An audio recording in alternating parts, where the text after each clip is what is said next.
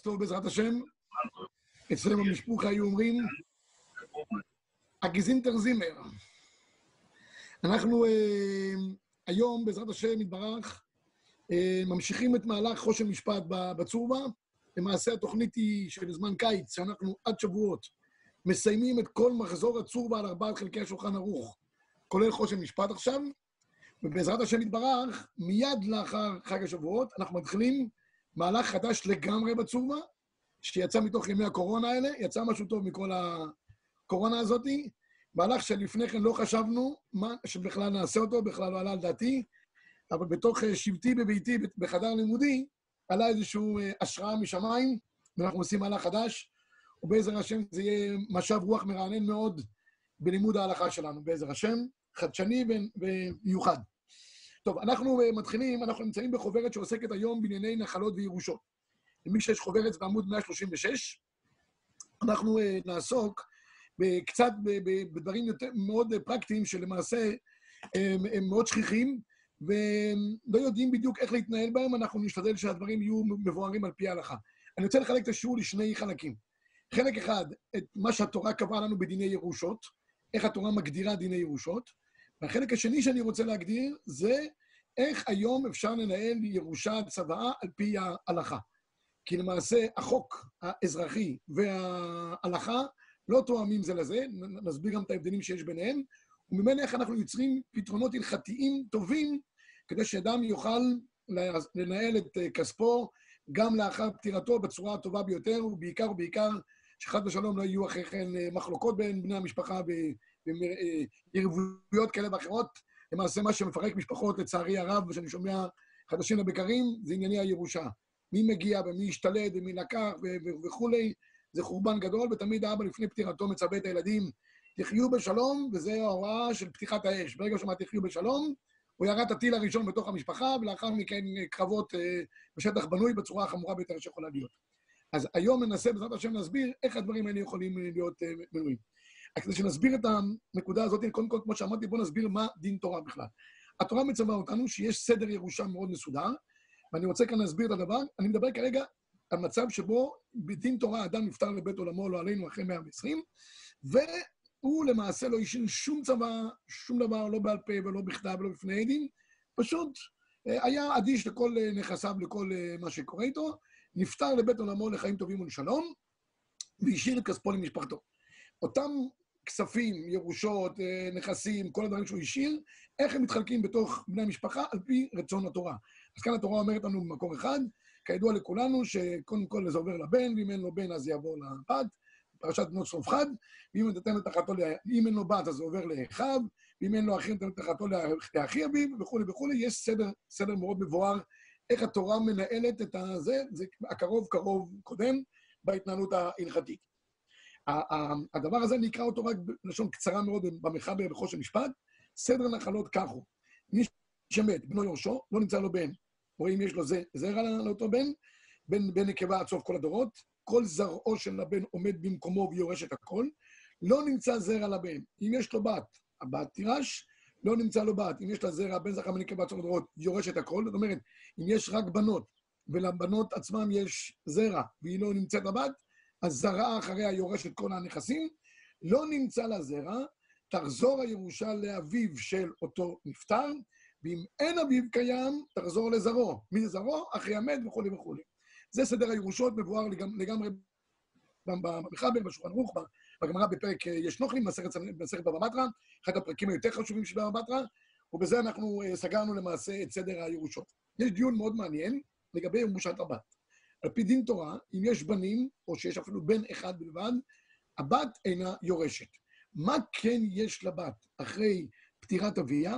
אז יש גמרא במסכת כתובות, זה למעשה מופיע בכמה מקומות בש"ס, יש לבנות זכויות בכספים של האבא שהשאיר אותם. היא לא יורשת, היא לא נחשבת כירושה שמקבלת חלק ברור מלכתחילה בירושה, כי יורשים, כל אחד יודע את חלקו, הבכור יודע כמה הוא נותן, כל אחד מהיורשים הבנים יודע כמה הוא נותן. בת, אין לה נתח ברור בתוך הנכסים, אבל יש לה זכויות. מה הזכויות שיש לה? הבנות ניזונות מנכסי האב. מי שנמצא איתי בחוברת זה מעמוד 139. הבת יכולה כל זמן שהיא יושבת בבית אביה, עד שהיא נישאת, היא יכולה להיות ניזונת מנכסיו. יש גמרא נפלאה במסכת כתובות, בסוף, בסוף המסכת, גמרא שם אומרת שאם יש נכסים מועטים, ואי אפשר גם לחלק ירושה לילדים, לבנים, וגם שהבת תהיה ניזונת, הבת תהיה ניזונת, והאחים ילכו לחזר בפתחים. מי שטוען שאין זכויות אנשים בהלכה, עוד, עוד ראיה שהוא טועה טעות חמורה ביותר. זכות אנשים קודמת לגברים. הגברים שאין להם יכולת לקחת חלק בירושה, חוץ מזונות, האישה, אם הוא השאיר, האבא השאיר אישה, אימא, או אישה שנייה, לא משנה, ו- ובנות, הם יהיו ניזונות מנכסי העם, והבנים ילכו לקושש צדקה, אם אין כסף מספיק. אדמון שם, הגמרא שם אומרת בכתובות, אדמון אומר, בגלל שאני זכר הפסדתי? מה, מה זאת אומרת? מה, מה, לא, לא, לא מגיע לי הזכויות? אבל ככה זה הולך. כן, אז זה, זה נקודה אחת. זו זכות אחת שיש לבנות בנכסי אב. יש עוד זכות אחת, אם בת נישאת, אז היא מקבלת מאביה נדוניה.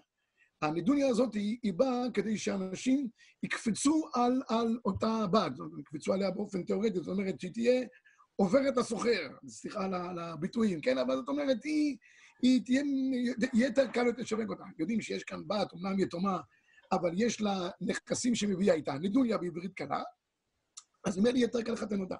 אז אני רק קורא את השולחן ערוך בעניין הזה.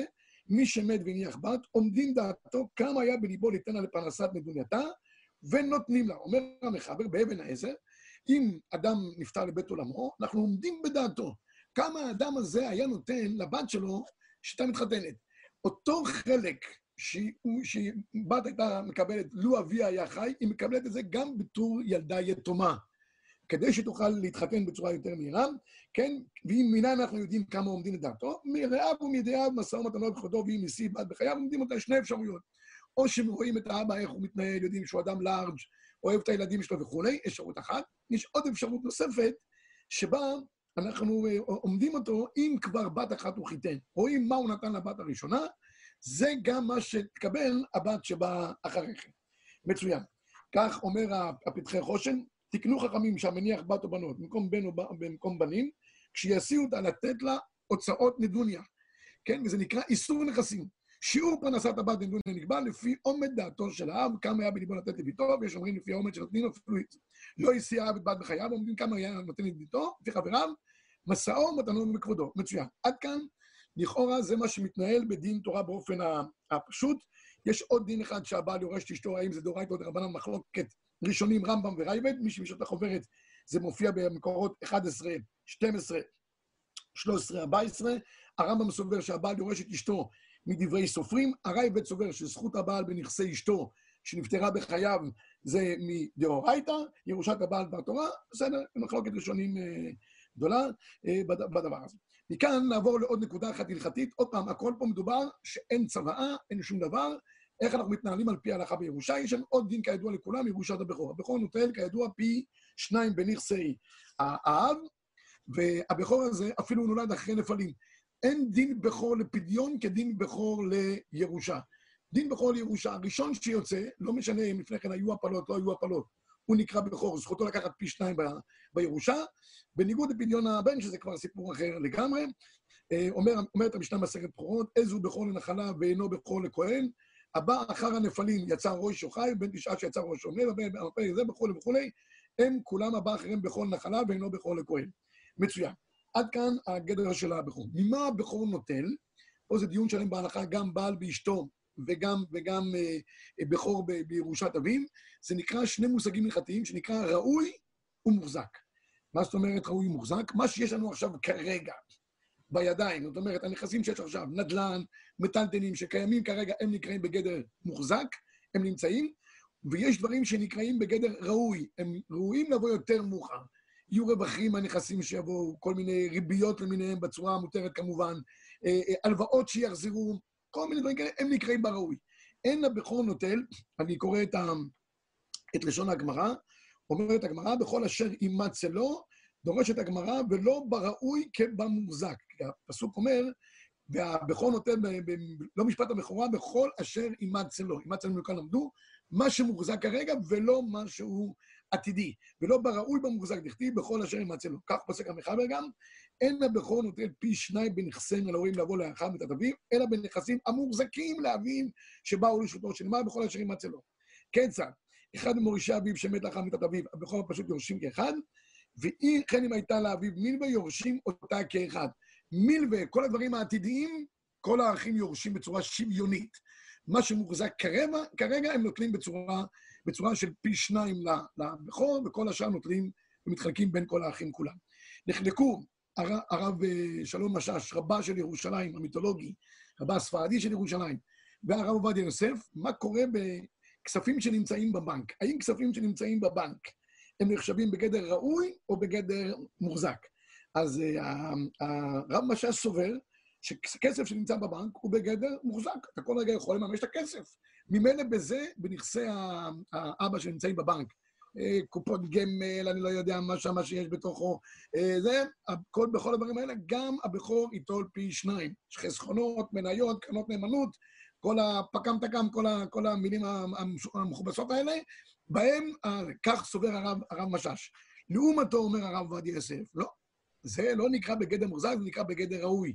נפקא מינה גדולה, אם יש לאבא כמה מיליונים בבנק, האם בזה ייטול הבכור גם פי שניים, אם נלך על פי ההלכה, או שהוא ייטול בצורה שוויונית, לפי הרב עובדיה יוסף, צורה שוויונית, אליבא הרב משאש, זה נחשב כמוחזק, והוא ייטול בזה גם פי שניים. עד כאן הקדמה לשיעור, רבי סייב. הקדמה קצרה לשיעור, איך הירושה מתנהלת על פי ההלכה. אלא מה? אדם, בדרך כלל, שהוא יודע שמה לעשות, אין גבר, איך דוד המלך אומר, מי גבר יחיה ולא יראה מוות, שנחיה עד 120, אז אדם מכין את עצמו מבעוד מועד, ויש אפשרויות איך אדם ייצור מצב שהכספים שלו, הם לא ייפלו בגדר ירושה על פי ההלכה, ואי אפשר להפקיע את ההלכה, כי אם זה יהיה ירושה, אז ברגע שלנכסים נופל שם של ירושה, אי אפשר להבקיע את זה. אדם לא יכול להתנות על דין תורה, כל המתנה דין תורה תנאו בטל. אבל אפשר, הייתי אומר, לעקוף את, הש, את, ה, את הנכסים שלא יקראו ירושה, אנחנו נקרא להם שם אחר, ואדם כביכול יחלק את נכסיו בחייו. כשהוא מחלק את נכסיו בחייו, אז אחרי שהוא נפטר, הנכסים האלה כבר לפני, לפני שהוא נפטר, כבר חולקו. אז אין עליהם שם של ירושה. אם אין עליהם שם של ירושה, כל הדין תורה שפירטנו כרגע, בדקות הספורות האלה, שאמרתי לכם פה סוגיות שלמות, לא יהיה רלוונטי, כי למעשה אדם בחייו קיים, תיאורטי, יכול לעשות מה שהוא רוצה עם כספו. יש אדם לא רוצה את הילדים שלו כלום, מעצבנים אותו.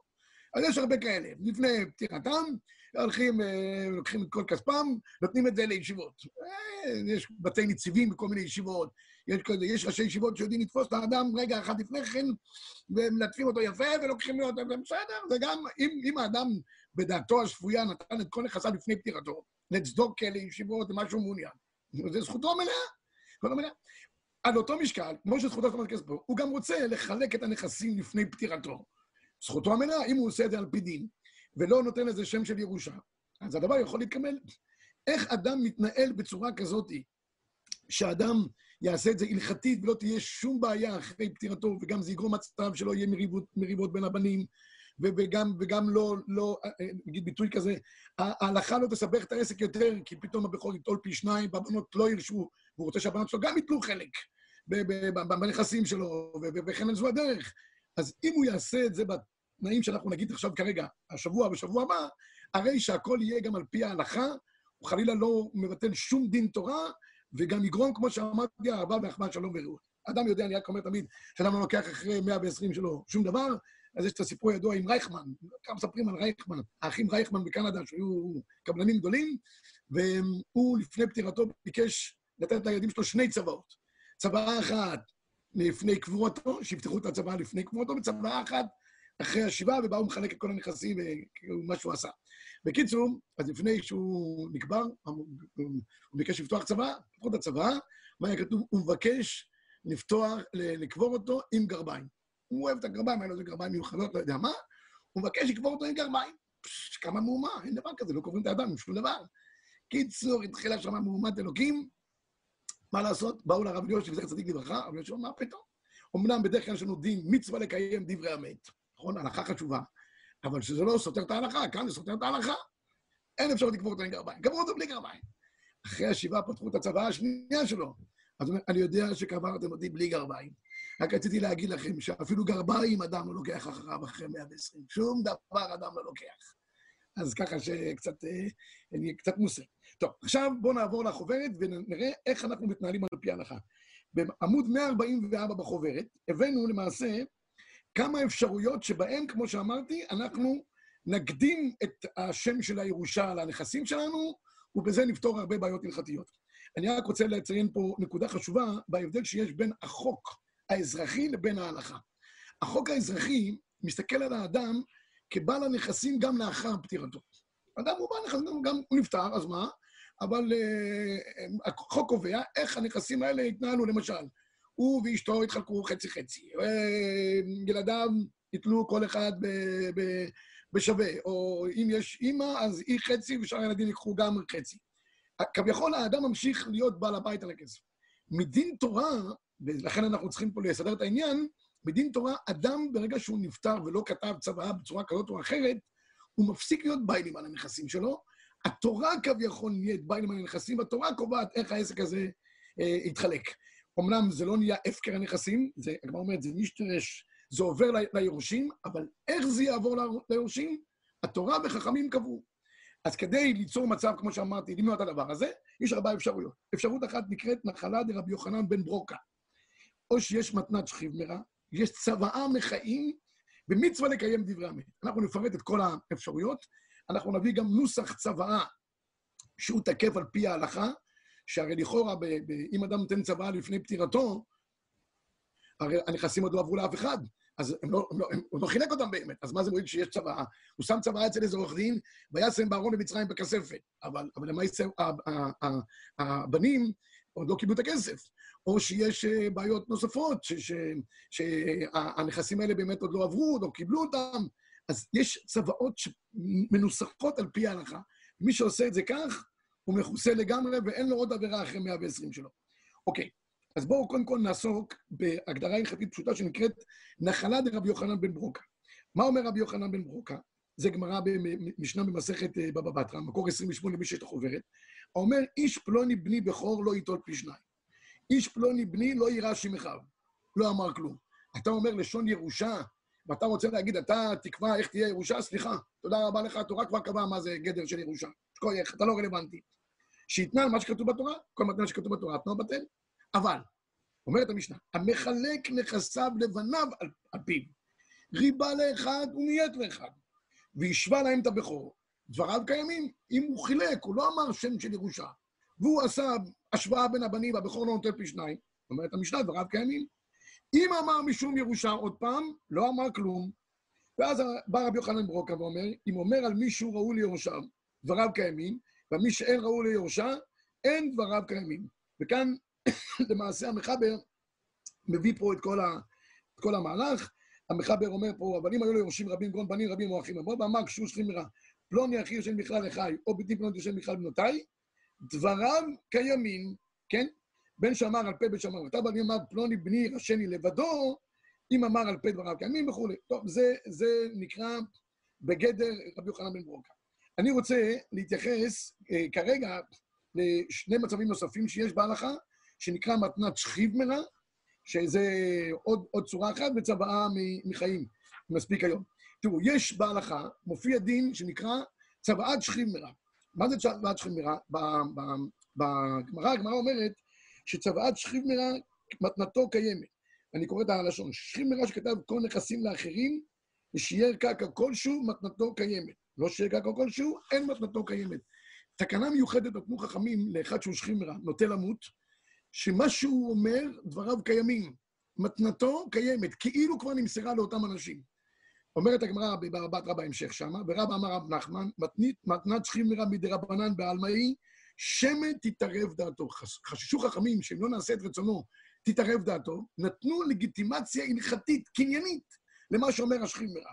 ככה אה, אה, אומרת הגמרא בהמשך, אחי אמר שמואל, שכיב מרע שכתב כל נכסיו לאחרים, אפי שקנו מידו, עמד חוזר, בידוע שלא היה מצווה אלא מחמת מיתה. זאת אומרת, האינדיקציה היא שאם הוא עשה את זה מחמת מיתה, כי הוא ראה שעוד רגע חלילה הוא הולך למות, אז הוא עשה את זה כמתנת שכימרה, מה שהוא אמר, כמו שאמרתי קודם, דבריו קיימים.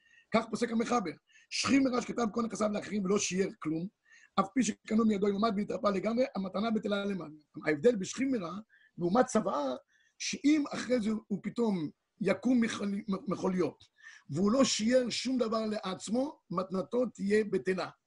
רק אם הוא שיער לעצמו, גם אם הוא יקום, מתנתו תהיה קיימת.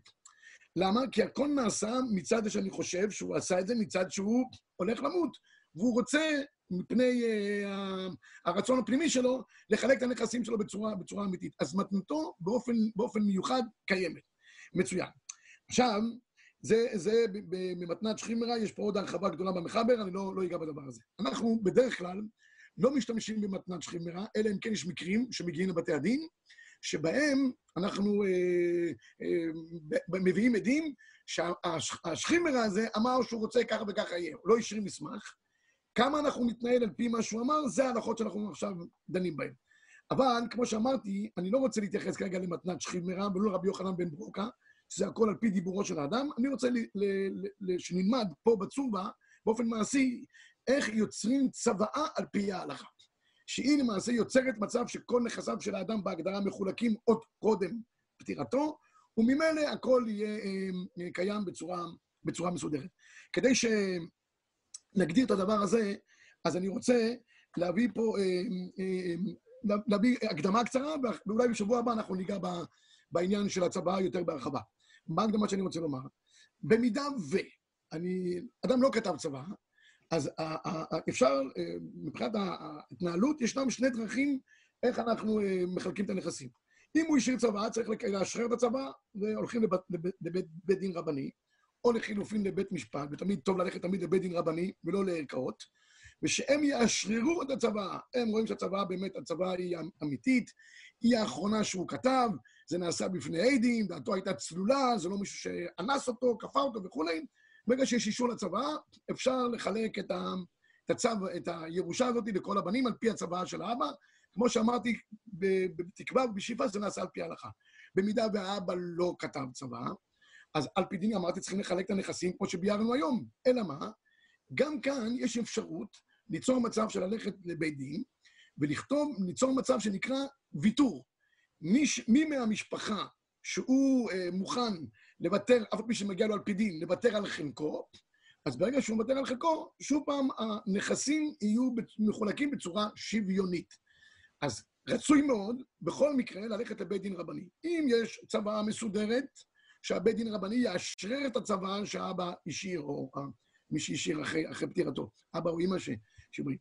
ואם, ואם הוא לא השאיר, ואז למעשה הנכסים מחולקים על פי ההלכה, ובכל אופן רוצים למשל, האבא, האמא, ברוך השם, חיה, שתחיה עד 120, או השאיר אישה ורוצים להשאיר לה את, ה, את הבית או שאר הדברים האחרים.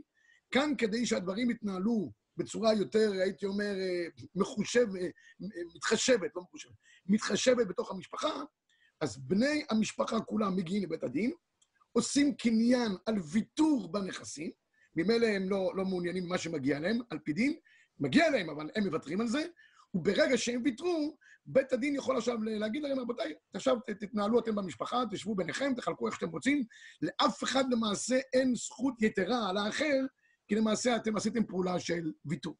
זה שני הדרכים שבהם אנחנו uh, מתנהלים על פי ההלכה, וכך רצוי להתנהל. כמו שאמרתי, צוואה או ויתור. עכשיו, איך באמת בנויה צוואה? ננסה להסביר את הלודיקה שעובדת צוואה על פי ההלכה, שמצד אחד ההורים יכולים להמשיך להשתמש בנכסים שלהם, עד יום פטירתם מן העולם, ומצד שני, כביכול הנכסים כבר כן חולקו לילדים בחייהם. הרי זה מה שאנחנו צריכים לעשות. כי אם הילדים לא קיבלו את זה בחייהם, אז, אז, אז אחרי זה זה שם של ירושה, זה הולך על פי ההלכה. ואם, ואם אם באמת הילדים כבר חילקו, אז איך ההורים משתמשים בנכסים האלה? מאיזה זכות הם, הם, הם... מה קורה בנכסים שמגיעים אחרי כן, אם פתאום באים נכסים חדשים? מי יקבל אותם, אם זה לא היה בתוך הצבא? את כל הפינות האלה, הייתי אומר, הפרוצות בתוך הצבא, ננסה להביא. אז אני רוצה להציג בפניכם אה, אה, אה, בשבוע הבא, בעזרת השם, את נוסח הצוואה ההלכתי שיש, על פי ההלכה. למי שיש חוברת, אז אנחנו נתחיל ללמוד את זה עכשיו בשתי דקות שיש לנו, ובשבוע הבא נרחיב בזה בצורה הרבה יותר רחבה ונלמד אותה. למעשה, יש היום, אני רק רוצה לציין דבר חשוב, יש היום עורכי דין דתיים, יראי שמיים, שניסחו מודעה שהם התייעצו עם דיינים. אתכם גם היה שותף לדבר הזה, שהנוסח של הצוואה מכסה את כל פינות ההלכה. וכך, מי, ש, מי שעושה את זה, יודע שהוא, כמו שאמרתי, רגוע לגמרי מבחינת הנכסים שלו, אחרי 120 שלו. אז כדי שנוכל להבין את הדבר הזה, מי שיש לו את החוברת בעמוד 152, אנחנו הגענו, דרך אגב, לאפשרות השישית. מתוך האפשרויות ליצור מצב שהחלוקה תהיה בחיים, זה נקרא צוואה מחיים. זה מה שאנחנו הולכים לדון היום, וגם בשבוע הבא בהרחבה בעזרת השם. מה אומרת הגמרא? כתבו ותנו מלא לפלוני ומת, אין כותבים ונותנים. שמן לא גמר להקנותו, אלא בשטר. ואין שטר לאחר מיתה. כמובן, יש לנו כלל גדול בהלכה, אין שטר לאחר מיתה. שטר יכול לעבוד רק אם אדם נתן אותו בחייו. אז אנחנו יוצרים שטר, שטר זה לא צריך להיות שטר עם כלל וכולי, איזשהו נייר כזה או אחר, אני מחזיק פה נוסח של צוואה הלכתית מאוד מאוד מאוד אה, אה, מסודרת ומדויקת, וברגע שאדם כתב את, את הצוואה הזאת, זה נחשב מבחינתנו כשטר, שמחייב לכל דבר ועניין לאחר 120. יש מישהו שרוצה אה, לשאול איזו שאלה לפני שאנחנו מסיימים, השיעור היום קצר?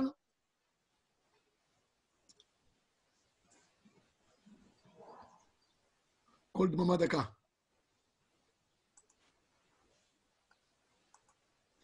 אוקיי? אם, אם, אין, ש, אם אין שאלות, אז אני, אני אמשיך הלאה. אז אני רוצה אה, אה, לקרוא את, ה, את הנוסח למי שיש את, ה, את הנוסח, זה נמצא בעמוד 153, ניסח אותו הדיין הרב בוכריס, והוא כותב כך: אני החתום מטה, בעל תעודת זהות וכולי.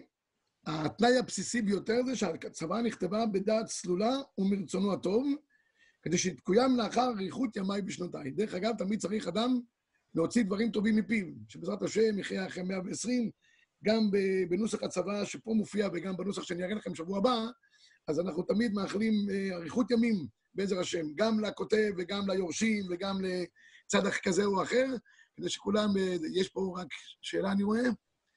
כן, אה, אפשר לקבל את נוסח הצוואה, כן, בשמחה רבה. בשבוע הבא אני אעלה את זה עם ישראל רץ שלנו המתוק, נעלה את זה לפני כן, כדי שאתם תוכלו לקבל את זה ולראות את זה, ונעבור על זה בצורה מסודרת ביחד. אז אה, קודם כל, התנאי הראשוני ביותר, שהכל נעשה בצורה צלולה ומרצונו הטוב. אם חלילה זה נעשה, כמו שאמרתי, בצורה אחרת, ויוכיחו, ולצערנו הרב יש המון דיונים כאלה, שהדברים לא נעשו בדעת צלולה, אין תוקף לצוואה.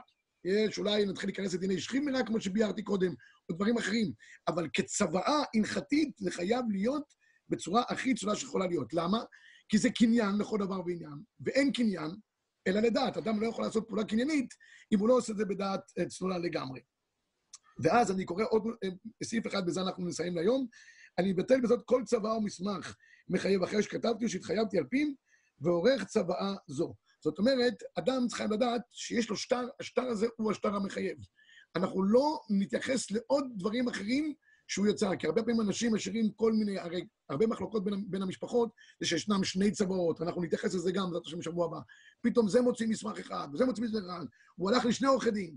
אז כדי שלא יהיו פה, צוואה האחרונה עם התאריך, הוא המחייב על פי ההלכה.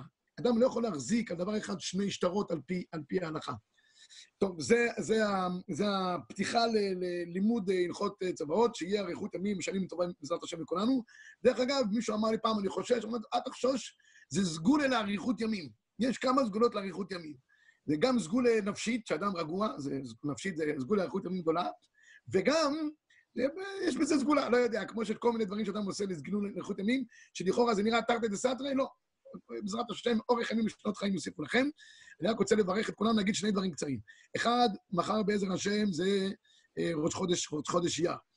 אה, מחר, על פי ההלכה, יש לנו כמה תחנות בתוך ספירת העומר, שבהם אפשר להתגלח ולהסתפר. מחר זה אחד הימים. משנה ברורה, שולחן ערוך הרב, קיצור שולחן ערוך.